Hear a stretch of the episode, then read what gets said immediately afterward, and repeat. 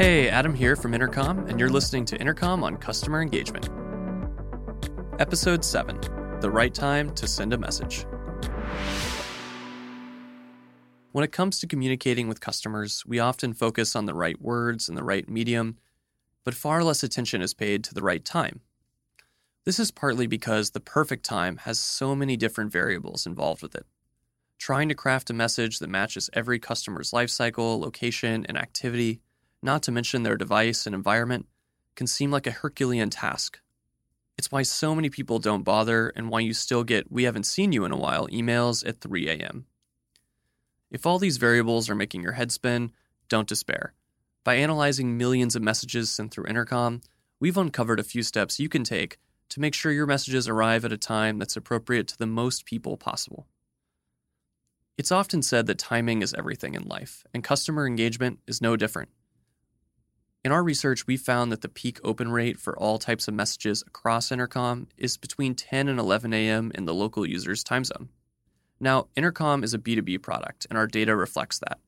Saturdays and Sundays might work well for a consumer audience, but we're simply not the best to judge that. But in general, this data matches what we'd consider normal patterns of behavior.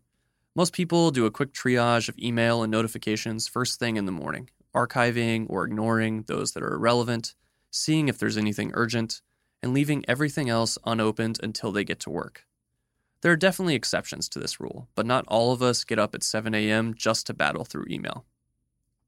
If we examine our data over the entire week, we see that Tuesday, closely followed by Thursday, has the highest open rates compared to any other day of the week. In fact, all of our data shows most activity happens during the middle of the week, with only minor outliers. The high level advice here your messages have the greatest chance of being opened between 10 a.m. and 2 p.m., Tuesday to Thursday. It's when we start breaking this data out by message type that things start to get really interesting. For example, let's take a look at the daily open rates for an in app message versus email.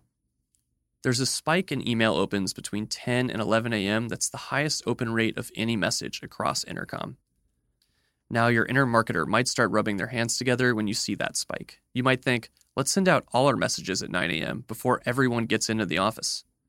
But that spike only tells us part of the story. The disparity of open rates between 10 a.m. and 4 p.m. is much greater across email than across in app messages. We're seeing that there's a window of opportunity associated with email on days like Tuesday and Thursday. Hit that, and your message will have a high chance of being opened. But if you're looking for a consistent open rate throughout the day, consider an in app message instead. If we examine our data over the course of a week, this pattern is confirmed. Emails sent between 10 a.m. and 2 p.m. on Tuesdays and Thursdays have the greatest chance of being opened, but in apps have a remarkably consistent open rate throughout the entire week. For instance, you'll have a much greater chance of getting an in app opened than an email on a Friday. Likewise, late afternoon seems to be a particularly successful time for in apps as opposed to email. So, what does all this data tell us? First of all, across email and in apps, messages have the most chance of being opened from 10 a.m. to 2 p.m. on a weekday. Secondly, unless you have a very good reason, avoid sending messages outside of business hours in the recipient's time zone. If you have a message that needs to be read immediately, consider sending email prior to peak opening times. That's Tuesday and Thursday between 10 a.m. and 2 p.m. And remember, time of week and time of day matters less for in app messages than email. Between 10 a.m. and 2 p.m. is best, but really, as long as it's during business hours, you should be fine. The perfect time has many different variables beyond time of day. There are a number of distinct aspects of time that you have to consider, but once you've considered the impact of all of them, you'll be well positioned to draw up the perfect message schedule for your app. The first of those variables is frequency. There's nothing set in stone about how often you should message your customers.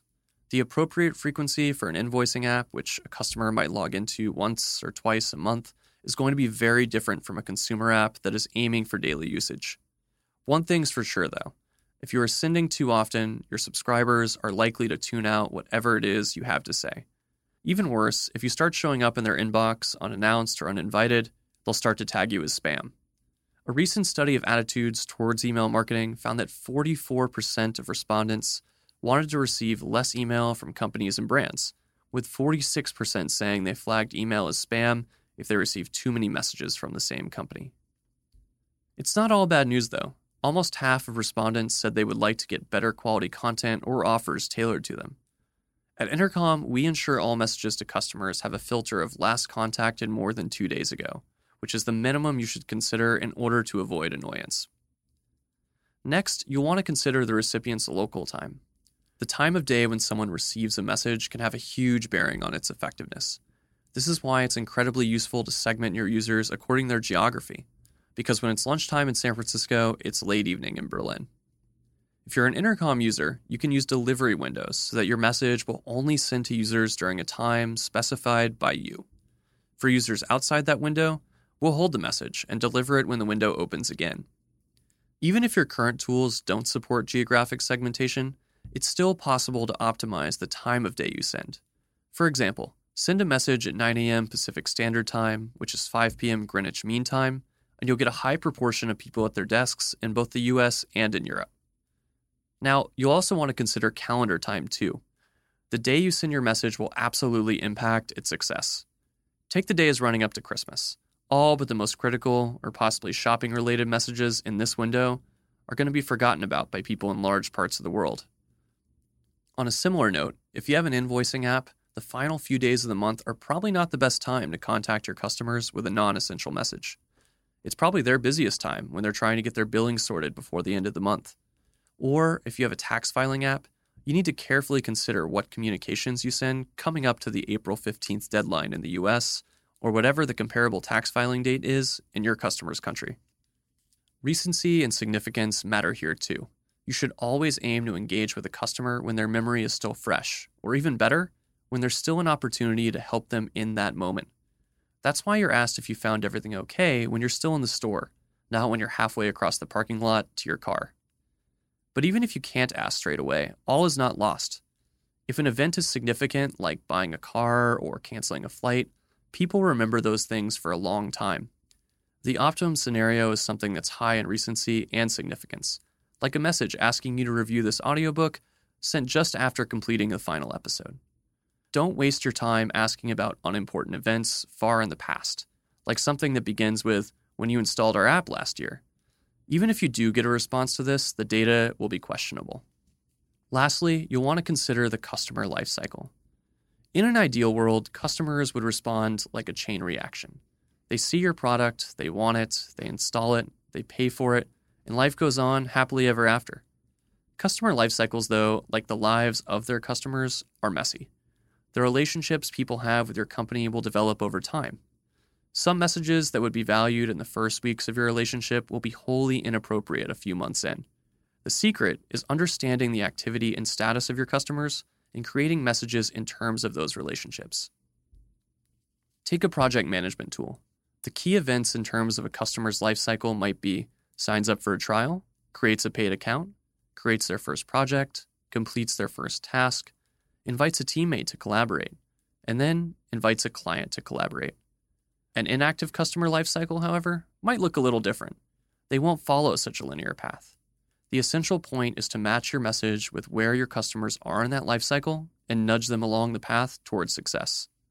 Now, with all these timing considerations down pat and using all the guidance about the right ways to message your customers listed out in episode 6, you're ready to create your all important messaging schedule. And in the next episode, we'll explain the three methods for bringing that schedule to life and the pros and cons of each. This has been Intercom on customer engagement.